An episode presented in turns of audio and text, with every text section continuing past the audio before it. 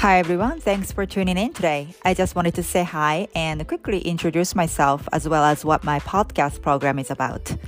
リスナーの皆さん、いつもご愛聴ありがとうございます。初めての方、私の番組を発見してくださりありがとうございました。この番組では、2012年より認定ライフコーチとして活動してきたニューヨーク在中のコーチ K がシナリオなしのリアルライフコーチングセッションを公開しています。あなたにコーチングを身近に感じていただき、セッションを通してあなたが自分とつながって、本来の自分と一致しながら人生を送れるよう願いを込めて番組作りをしております。ソロエピソードでは、頑張ることや自分の能力に限界を感じている方たちが、努力や思考だけでは超えられないブレイクスルーを人生に起こすためのヒントとなるようなお話をしています。時にはゲストをお呼びして皆さんのお悩み解決のヒントや前へ進む勇気となるようなお話もお聞きしております。ニューヨーク発形式軽やか人生ゲームコーチングで思考分析型左脳派の人、頑張ることに限界を感じている人が直感力を身につけ、努力だけでは到達できないブレイクスルーを起こすことをサポートしております。直感力を鍛えるゲームを作ってゲームに夢中になるうちに直感を味方にする新しい能力が3ヶ月で楽しく身につき頭で考えるだけでは超えられない想定外の結果が出る人へと変わります。目標を追い続けるだけの人生からゲームのように夢中になれる、楽しめる人生へとスタンダードを変えたい方、一度無料体験セッションであなたの日常生活ですぐに実践できる直感を身につけるためのカスタマイズゲームを作ってみましょう。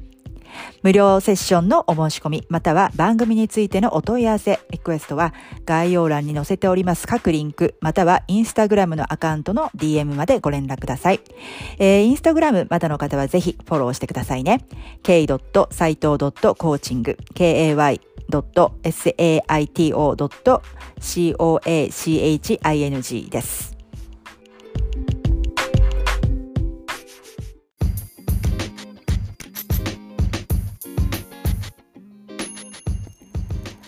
で一つお知らせがございます。今までウェブサイトからお申し込みいただいた方に、えー、自分らしく生きるための7つの秘訣という無料冊子、えー、プレゼントをさせていただいたんですけれども、えー、今回、えグレードアップした内容で、えリニューアルしました。ちょっとエンディングの方でもお話ししてるんですけれども、もうもやもやのお持ち帰りはしない、一気に波動が軽くなる、自分らしく生きるための7つの秘訣ということで、えー、新しいバージョンで、えー、内容盛りだくさんでお届け、しております。えー、こんな方にお勧めしています。周りの人、事象に振り回されてる感がある。自分のやりたいことはいつも後回しでなんだか不満、満たされない毎日。家でいつも一人もやもやしている。自分がどう思うかより他人の目や評価を優先してしまう。自分らしく生きたいけどなかなか振り切る勇気がない。どこから始めていいかわからない。えー、これに一つでも当てはまる部分がある場合は自分からずれている証拠です。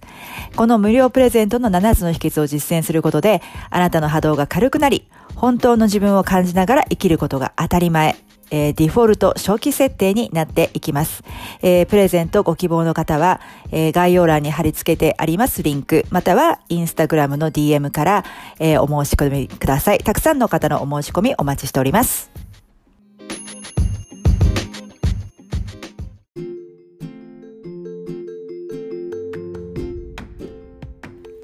Happy holidays, everyone. I hope you're all enjoying this holiday season with your friends and family. Welcome back to my podcast, Coaching Live in New York with Kay. How many times have you ever tried to create a new habit or routine in your daily life and failed? And to make things worse, you beat yourself up for not succeeding it. What if it's not you and you just don't know how to make it work effortlessly? And better yet, what if you can actually have a lot of fun along the way? My game coaching method is going to solve your problems for good. はい、皆さんこんにちは。えー、ホリデーシーズンいかがお過ごしでしょうか、えー、今日はですね、ちょっと前になるんですけれども、えー、無料 PDF プレゼントをリニューアルした時に、えー、7日間連続ライブっていうのをインスタグラムでやったんですね。で、そのお知らせとともに、えー、習慣化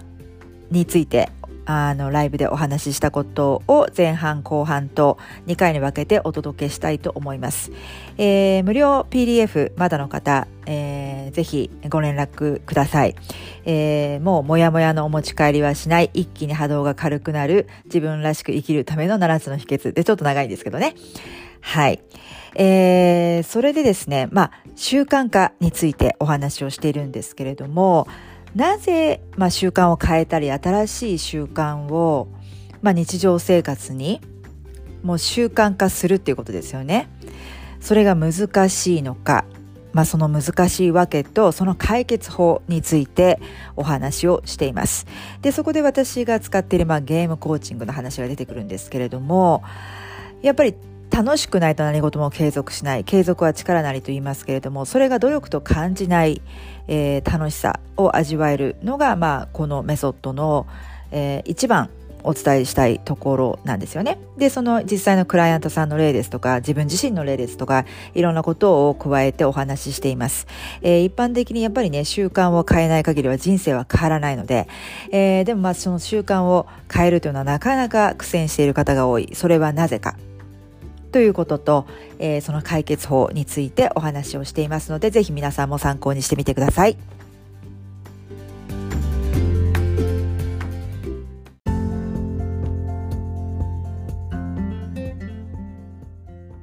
で7日間ライブで何を話そうかなと思ったんですけど、えっと、えー、っと、ともこさん、まひこさんも持ってらっしゃったかな、リクエストいただいてたか、ちょっとごめんなさい、いろいろリクエストいただいてるので、どなたかに、どなたに送ったか覚えてないんですけど、このなんか最近3月かな、3月の後半くらいにリニューアルした無料プレゼント、昔からの無料プレゼントを PDF やってたんですけど、えっと、それをちょっとまあリニューアルして、まあ、内容とか、あのー、ちょっとなんか情報多めなえ感じでもしまだの方はリクエストしていただければ送りますけれども、えー、っと自分らしく生きるための7つの秘訣っていうのでその7つの項目自体はアップデートする前から変えてないんですけどまあその内容プラス、えー、今自分でポッドキャストねやってるんですけどそのポッドキャストでその当てはまるエピソードのリンクを載せてみたりですとかお客様の声を載せてみたりですとか、えーとまあ、どういう人に、えー、一番効果があるのかっていうのをでこのこれを読んで実践するとどうなるのかっていうのを一応書いてるっていうのがちょっと加わったとこなんですけどでももやもやのお持ち帰りはしないって書いてるんですけどあの、結構モヤモヤっていうのが、まあ、お客さんでも多いんですけどそれをある状態が普通だったりとかするとなんかそれがもうデフォルトの設定になっちゃっててえー、おかしいって気がつかないんですよね。もうそれが普通になっちゃってるからなんとなく霧が晴れないまま毎日を過んでてそれが普通になっちゃうと変なんだしそれがカンフォートゾーンなんですよねだからモヤモヤがない状態が逆にこう自分のカンフォートゾーンの外になっちゃってるえからあのすっきりした状態がちょっと怖いっていうかモヤモヤである方が考えてみたら変なおかしな話なんですけどモヤモヤがある方が何て言う楽っていう状態になっちゃってたりとかしてでモヤモヤがあるイコール、まあ、自分とずれてるわけですよね。自分らしく生きてないわけ。なのでそうすると全部がずれてきちゃうんですよね。なので、えーと、皆さんいろいろ目標とか夢とかあると思うんですけどまずはこうぶれない自分をがあってベースにあってこそのそこから先なのでそこが分かっていないと何をやってもどどどの目標に向かっても例えばそれが達成できたとしてもその目標がちょっと自分からずれ本当に自分からずれていたりとかあとはそのそこまでたどり着くまでに、えー、もやもやとかなんかこう自分からずれてる状態でいくとするとかなり時間かかってしまうっていうことがあるのでまずはもやもやとかね、えー、自分からずれてるなってところをきちっと合わせてすっきりさせていく。っていうのが、ま、大事だよねっていうことで、えー、じゃあそれにはどうしたらいいかっていう7つの秘訣っていうのがあって作ったんですけどであとまあここに一気に波動が軽くなるって書いてあるんですけどうーんなんか波動っていうとちょっとなんかそうスピリチュアルにしか関係ないのかなと思われるかもしれないけど、まあ、結局私たちはスピリットなんで 関係ないってことはないんですけど、まあ、そういうのにあんまり馴染みがない人に分かりやすく言うと、まあ、波動っていうのは、まあ、自分が発しているバイブレーションですね。でこれはまあこうロジカルでスピリチュアルが信じてない人にも通じると思うんですけど結局物って全部バイブレーションですよね。で振動してるわけですよね。でなんかここソリッドになんかこう置いてる例えば何でしょうこのマウスとかこういうのでもなんか波動が出てるわけですよ。で止まって見えるのはまあそうそれだけ早くスピンしてるからっていうのがありますよね。で自分から出してる波動っていうのも同じででそれがなんだろうなあのいい悪いではないけど重い軽いってやっぱ波動ってあってやっぱ重い波動のままだとうーんなんだろうなそれが、えーと、な行動しても進むのが遅くなってしまったりとか迷いが生じたりとか。で波動が軽い状態っていうのは朝やさんだ。おはようございます。こんばんは。ありがとうございます。えっ、ー、と何を言うとしたっけ？あそうそうそうそう。なかなか進みづらいんですよね思いっていうのが。でそれを、まあ、全部なくして、まあ、波動一気に軽くなって自分らしく生きるための秘訣っていうのをあの調あの何？トライしてみてくださいね。っていうのがこの無料 PDF のプレゼントの内容で。で7日間ライブでやりたいのはこれを前ねこのリニューアルのご紹介、えーと、をした時にプロモーションした時にこの1個目の自分のコアとなる価値観を明確にするっていうナンバーワンのところはやちょっとだけお話ししたんですけど、まあ、7日間ライブだからこれも1回簡単にあの1から7まで、えー、少し触りだけお話ししようかなっていうのをちょっと計画しています。で項目によってはちょっと分かりづらかったりとか長くなる日もあるかもしれないけど、まあ、毎日なのでねいつもだいたいライブ週1でやる1時間ぐらいなんですけど毎日なのでまあ2 3 0分え、ちょこっとお話ししたいなと思ってます。ので、えっと、そうですね、まず、日本時間で言うと、私、月曜日朝やりたいので、まあ、夜になると思うんですけど、あのまあ、ストーリーズとか、えー、まあ、たまには投稿かもしれないけど、えーと、お知らせはします、えー、ただ、毎日ちょっと同じ時間にコミットできないのは申し訳ないんですけど、一応ね、20日から始めたくて、えーと、とニューヨーク時間の20日の朝9時なので、日本でいうと夜10時かな、えー、そんな感じで、えー、火曜日は、えーと、こちらの朝8時なので日本時間だと夜9時かな、えー、でまあ朝やったり夜やったりして、えー、20日から最後の日は、えー、26日来週の日曜日の夜っていう感じでやってみたいと思うのであのぜひお時間ある方はあの参加されてください。はい、で、えっと、あと今日はちょっとあの習慣化、えー、とか、えー、継続するっていうこととかあとは私がやってるそのゲームコーチングのことについてちょっとお話ししようかなと思ってるんですけど思ってたんですけどでえー、っとなんだろう継続は力なりっていう言葉とかねよくあったりとかまああの何事もね習慣習慣人間って習慣で生きてるじゃないですか。でだからってことは、まあ、習慣を変えない限りは、まあ、人生は絶対変わらないですよね。ででもなんかそのなかなか自分は続かないとか同じことをやっぱ継続していくのって大変とかあの習慣を変えようと思ってもあのやっぱり自分が今までの習慣っていうのがすごく根強くてすぐにそっちに戻っちゃうとかあるじゃないですか。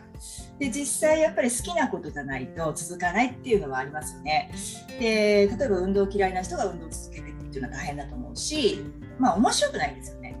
で、えー、っと英語の勉強も やっぱりこれだけ何年経ってもあのダイエット本と英語の本って本屋から消えないじゃないですか。っていうことはいろんな素晴らしい本が出ても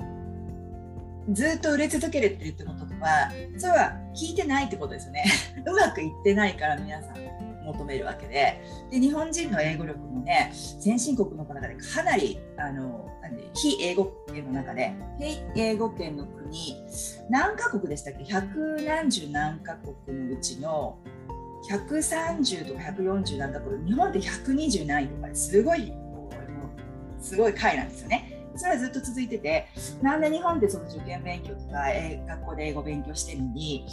喋れるようになれないのかっていうのってあるじゃないですか。まあその話はまた長くなっちゃうんですけどその話はね別途機会があればしたいと思うんですけど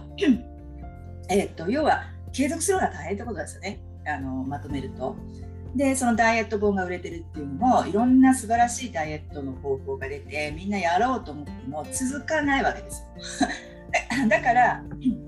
まあ、そういう本っていうのは、まあ、自己啓発本もそうですよね、えー、だってそれを皆さんが試して続いて成功してればもうそういう本いらないし読む人いなくなるわけじゃないですか。ってことはいかにこう継続していくことその自分の習慣として落とし込んでいくっていうことが赤和さんこんばんはありがとうございます。いかに大変なのかっていうことですよね。皆さんどうですか？あのずっと継続してることってあります？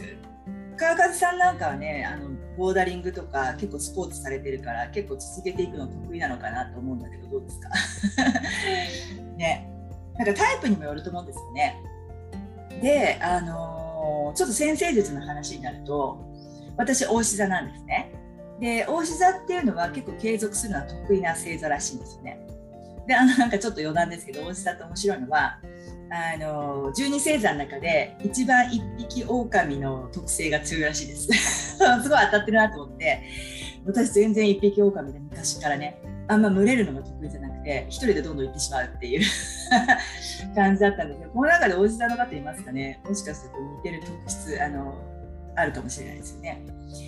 でえー、っとその継続できたことっていうの皆さんもしあったとしてそれを考えた時にやっぱり好きだからできたっていうことがあると思うんですよね。あとは多分好きだとあの結果にこだわらないじゃないですかその結果を早く求めない要はあのただ好きだからやってるだけだからもう継続もう継続しなきゃっていう気負いがなくやってるわけですよね。だからでそれ好きだからやっててこれ好きでどうなっていきたいかっていうのも特になく単に好きだからやってるから続くわけですよね。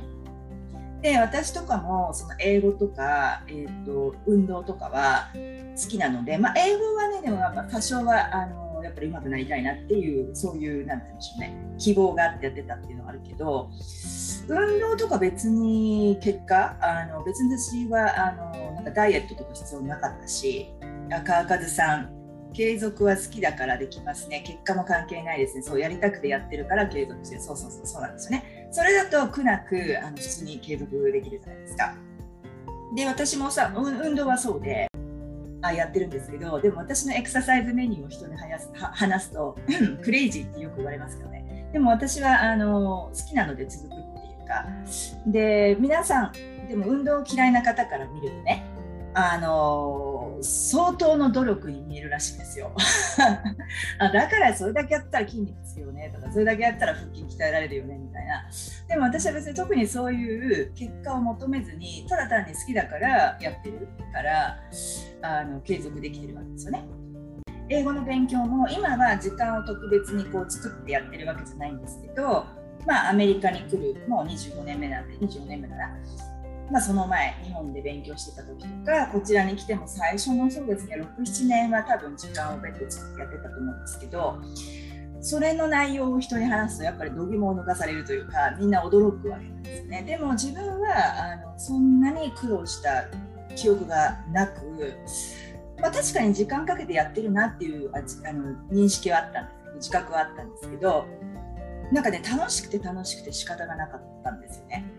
なのでできたっていうのがあって。でえー、っとあとは何でしょうね。昔は今はそうでなく昔はまあ負けず嫌いなところがあったので、えー、っと途中で諦めるのが自分的に悔しくて続けてたっていうのがもうもうなんかそういう苦しいやり方をやめたんですよね。コーチング始めてから。そういうこともあって継続できたものもあります。はい、ただあのなんかこう習慣を変えたいえこのままじゃちょっとあダメだなダメだなっていうかこのまこのこのままだとあのこう自分からこのさっきお話した無料 PDF の話こう自分とずれていってしまうなとかそうすると自分に戻したいな軸戻したいなとかうんともうちょっと波動を軽くしたいなとか言った場合に毎日やっぱり同じことやってても人生変わらないわけですよね。でそうすると毎日やってるこう習慣を変えなきゃいけないで習慣を変えるで習慣にするっていうことはその自分らしくいることで波動が軽い状態っていうのが要は当たり前意識しなくても当たり前になるところまで持っていきたいわけじゃないですか。でそうするそういうことそういうふうになるためにはやっぱり繰り返さないといけないわけですよね。で、えっとまあ、さっきの例の話で言うと、まあ、エクササイズとか英語っていうのもなんか気分が乗った時だけやってあのその後続かなあのやらないっていうのだとそれ習慣って言わないですよね。なんか月に1回ねあなんか気が乗ってきたらちょっと英語の勉強してみようかって言ったってそれ全然 習慣ではないですよね。えー、継続っていうのもちょっと違うかなって思うんですね。そうすると毎日意識しなくても当たり前になるっていうのが習慣に落とし込むっていう本当の意味だと思うんですよね。で話を戻すとやっぱり習慣化するには繰り返しやらなきゃいけない。で繰り返しやるっていうことは好きなことじゃないとなかなか続かない。要はつまんないわけですね。繰り返し繰り返し自分が好きじゃないことやっても。だから習慣が変わらないしいつまでたってもダイエット本自己啓発本英語の本っていうのは本屋から消えないわけです。ね、でじゃあこれをどうやって習慣化していくっていうかっていうとそこで私がやってるそのゲームコーチングっていうのは非常に効果があって昨日もねあのちょっと そうそう川上さんコメントくれたんです。けどありがとうございました。ツイッターでちょっとつぶやいたんですけど、えー、昨日ちょうどですね、えー、っと3ヶ月クールで9回セッションを申し込みいただいたお客さん、まあ、初めてのお客さんだったんですけれども、えー、終了してで、まあ、彼の場合はそのなんでしょうねやっぱり人生のベルトコンベヤから降りたい私前に投稿したことあるんですけどあのすごくこう真面目な方っていうかきちっとなんですえーとえー、自分を律するってこと自立性がある方だったので、えーと、結構こうルー毎日がこうルーティン化して、まあ、それはその習慣としてルーティン化されてたからいいわけなんですけどそこでやっぱちょっとルーティンを変えたいっていう時に、まあ、そこから人生のベルトコンベヤから降りる必要があるんです。また違う習慣を作るわけだ作る必要があるわけじゃないですか。でまあそのベルトコンベヤから降りるっていうことこととあとはその、えー、まあ、彼が目指してる夢っていうのが今の日常からは非日常的なんですよね。っていうのと、えー、あと自分の中でこうスタンダードを上げていかないといけないっていうことに、えー、まあ、セッションを、まあ、最初の頃ですね気づいてじゃあそれでゲーム展開そのゲームをどういうふうに作っていこうかっていうのをやってでやっぱり一つはその非日常を日常に組み込むっていうゲーム。それをどのように毎日あの非日常っていうのを日常に持ってくるかっていうのはやっぱり毎日違うことをする。この間、えー、一昨日かな、えー、っと私リールで、えー、パラレルワールドを簡単にシフトできる方法っていう話をしてえー、それは毎日の行動を変えることっていう話をちょっとリールでサクッと話したんですけど あの毎日の行動を変えるとあのこう時間時時空にねこう揺らぎができるんですよ。でこう視覚的に説明するとすると、まあ、要はなんかこうよよくあるサイエンティフィックムービーみたいにこう壁こう見えないじゃないですか空間の壁っていうのはあのお部屋で区切られてない限り。だけど実はそのこの空間の壁みたいのをあの透明な想像していただくと行動を変えるとその空間のところにこうこうゆらゆらってこう時空に揺らぎができるわけなんですよ。でそうすると自分で気づかないうちにこのゆらゆらってしてる壁の向こう側に行けるっていうそういうイメージなんですイメージですねよくサイサイファイムービーにあるようなでそういうことをまあゲームに取り入れてもらったりとかあとはなんかあのニュースタンダードを、えー、セットするっていうことが、まあ、ゲームの内容だったのでその自分では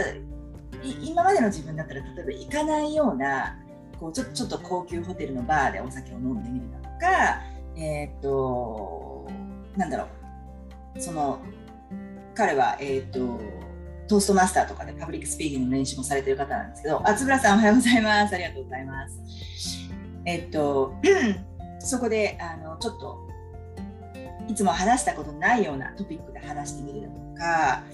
あのー、結構こうルーティンでこう前のカチカチに生活されてた方なので、えーと、そういう意味でそのパラレルシフトという意味でそして、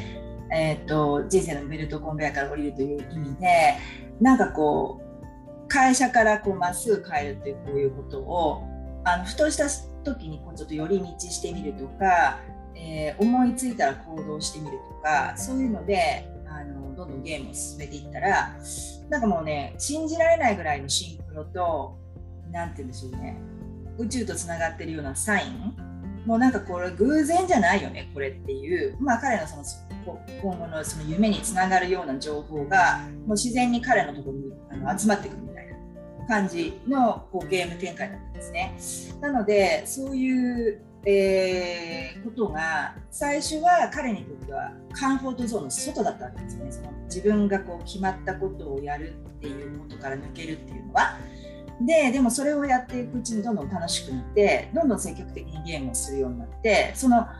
うん人生そのなんか毎日の行動を変えるっていうことがもう彼にとって普通に普通になっちゃうっていうことでそれってやっぱりゲームコーチングで、まあ、楽しくやれたから続いそういうゲームを3ヶ月続いたんですよね。で、えっと、体験セッションをやったのは4ヶ月前だったんですけどその4ヶ月前に一番最初に話した時とはもうなんか本当にこれいつもどのお客さんでも思うんですけどまるでもう別人ですよね全く違うパラレルワールドにあの立っていらっしゃるみたいな感じで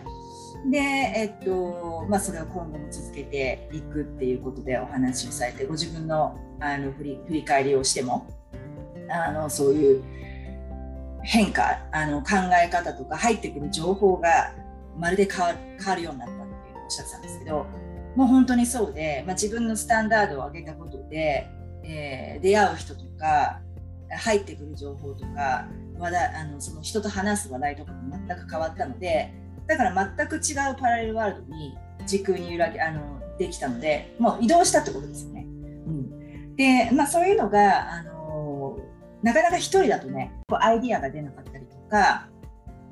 あるいはそのやっぱり習慣化にできない、まあ、ちょっとやってみようかなと思ってもその日だけだったりとか、えー、なってしまったりとか。ででもそのゲームコーチングを利用していただくとそのようにあの自分がこう努力してる感が全くないんですよ。ちょっと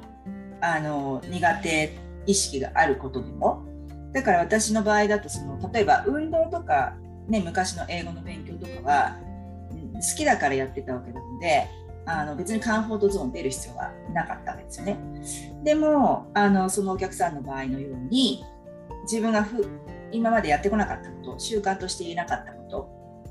をやる場合っていうのはやっぱりいかにこう楽しくやっていくかがポイントになるじゃないですか。で楽しくやっていかないとやっぱり結局途中で挫折したりとかうーんなんでしょうね、え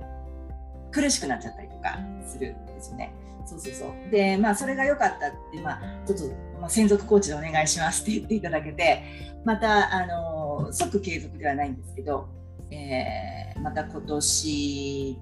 の終わりとか来年とか、えー、お願いしますということで、えー、言っていただいてで私の中でねそう専属コーチっていう感じになっている今お客さんがそのお客さんプラスあと3人ぐらいいらっしゃるんですよね。でやっぱその方たちっていうのはやっぱ一番一番長いんですよねコーチングしてるお客さんは。この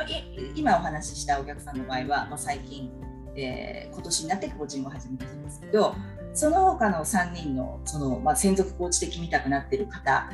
えー、だとうんもう本当に一番長い人は本当に私がコーチング始めた当初のお客さん。10年前とかですね。10年コーチやってるんで。でやっぱり彼女とかもその人生がこう行き詰まってる時とか彼女は、まあ、あのビジネススモールビジネスオーナーなんですけどいろいろ大変ですよ。ビジネスオーナーだといろんなね従業員の問題もあれば、えーのコロナの危機もあれば、まあ、そういう時にやっぱり雇っていただけるっていうのは思い出してね、えー、非常にありがたいことだなと思うしでその方との12セッションも終わったんですけど今度1年間継続っていうことをしていただいてで月1であの12回セッションを購入いただいたんですよね。でそういう方とかあとはあの私ポッドキャストさっきも話してやっててそれ公開コーチングやってるんですけどまあ、そこで実際公開コーチングをしてた岩田亮君とか、えーと、小杉さんっていう方いるんですけど、えーと、彼彼女も長いですね。で、えー、と、まあ、最初はもちろん継続して週1回、えー、また1週間でとかやって、えー、やるんですけど、まあ、その継続を何年もされてる方っていうのは、まあ、一旦そのクールが終わって、またその何年後かにまた新しいステージ新しいチャレンジまたこの自分のカンフォートゾーンを抜けたいっていう新しい習慣を作りたい、えー、今の人生ベルトコンベヤから降りたいっていうステージが来るじゃないですか。ステージが上がっていくことにやっぱり違う、えー、種類のそのステージでそのステージレベルでのチャレンジが来るしであとはまあ人間生きてればねえー、いろいろ、まあ、家族関係のことであったりとか仕事のことであったりとかありますよね。でそういう時に、えー、っとやっぱりコーチングを利用していただいてるっていうことで、まあ、非常にありがたいなと思うんですね。まあ、コーチって、まあ、相性があるのでね、えー、自分と皆さんねまだコーチングご経験ない場合は、えー、多分ほとんどのコーチが私も含めてあの最初の体験セッションっていうのを無料でやってらっしゃると思うんでね。まあ、あとは格安でやってたりされると思うので、いろいろね、試していただきたいなと思うんですよ。で、その、ね、自分に合うコーチを見つけていただくと、あのー、そこでね、やっぱり、なんでしょうね、短縮化できるっていうのかな、こう自分でやってできないこともないかもしれないけど、えらい時間かかりますよね、気づきが起こるまでに。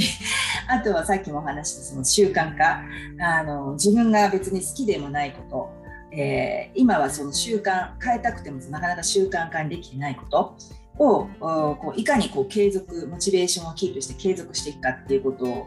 こう迷ってる方とかねいたらあのやっぱコーチングって短期で変われるツールなのでその短期で変わってそれで終わりじゃなくてやっぱりそれがずっと何年も続け続けていけるってことはうんなんかやっぱり自分自身もねコーチ雇って、えー、今もあのコーチがいるんですけどでもともとのメンターコーチもいるしビジネスコーチもいるしやっぱりあのなんかそう最大の自己投資っていうかねあの短期で買われるので。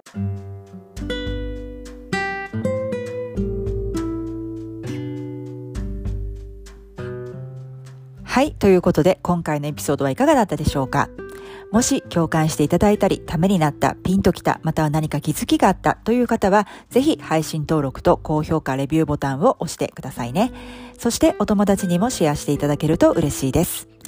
今までの左脳中心の問題解決方法ではうまくいかなくなっているという方、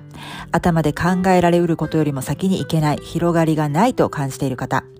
自分の能力の限界を感じている、仕事も評価されているし、真面目にやるべきことはやって自分の責任を果たしているのになぜか人生楽しくないという方。目標を追い続けるだけの人生はなんだか違う気がしてきたけれども、それ以外に何があるのかわからないという方。今まで直感で何かを判断したり行動したことがなくても、または自分に直感があるとは信じられなくても、そしてロジカルな理由がないと行動できないという方でも、今の生活を大きく変えずに思考型人間だからこそ無理なく直感を身につける方法があります。その方報を知りたい方、無料体験セッションの申し込みは番組の概要欄にリンクを載せておりますので、ぜひそちらをご覧ください。あなたの人生に努力だけでは到達できないブレイクスルーが起こり、目標を追い続けるだけの人生から、ゲームのように夢中になれる、楽しめる人生へとあなたのスタンダードが変わります。えー、そして現在あなたが思考型なのか直感型なのかわかるチェックリストを含んだ新しい無料 PDF プレゼントも作成中ですので、えー、そちらもお楽しみにしていてください。えー、インスタグラムまだの方は k.saito.coaching までぜひフォローをお願いします。えー、それではまた、ポッドキャストでお会いいたしましょう。コーチ K でした。Thank you for stopping by and sticking to the end of the show today. I hope you really enjoyed today's episode and come back and see me again in another episode. I can't wait to see you then. Bye.